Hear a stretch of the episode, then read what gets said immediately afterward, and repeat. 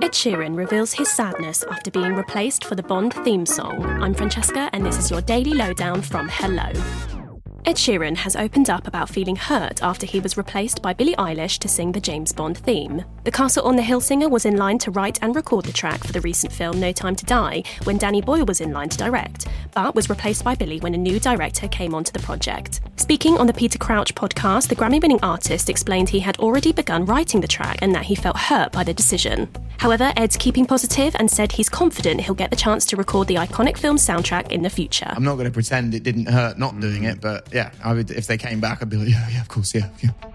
Lana Del Rey has said that content for her new album was stolen when her car was robbed recently. The singer-songwriter told fans on social media that her laptop, three video cameras, and multiple hard drives were taken during the theft, and as a result, various demo tapes from the record have been leaked. Lana pleaded with her fans not to listen to the leaked music because the tracks are not finished and not due for release anytime soon. Please don't listen to the music if you hear it, because it's not coming out yet. The video game star also added that a two hundred page manuscript for her new book had been taken and lost forever, a project she said she loved with all of her heart. Louis Tomlinson has thanked his fans for their ongoing support after releasing a music video for his new track Out of My System. Gotta get it out of my system. The former One Direction star, who recently announced his upcoming album, Faith in the Future, can be seen performing with his band in the video, which has already surpassed four hundred fifty thousand views on YouTube. Louis said on Twitter that the video was one of his favourites to film so far. His new album is due for release on the eleventh of November.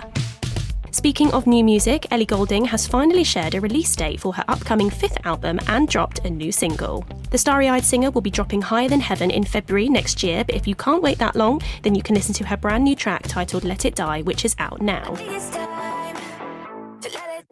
Ellie opened up about the new record in a statement, saying there was a darkness present in the studio while recording as she reflected on the pandemic, but added that overall the album is a record about passionate love. Higher Than Heaven is out on the third of February and you can pre-order now. We cannot wait to listen.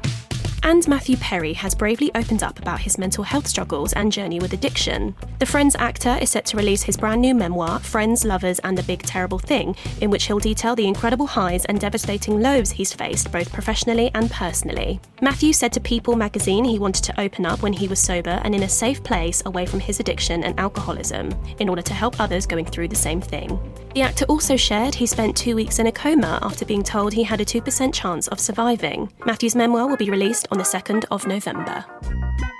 And that's your Daily Lowdown from Hello. Check out our social media channels and hello magazine dot com for more news and updates on your favourite celebrities.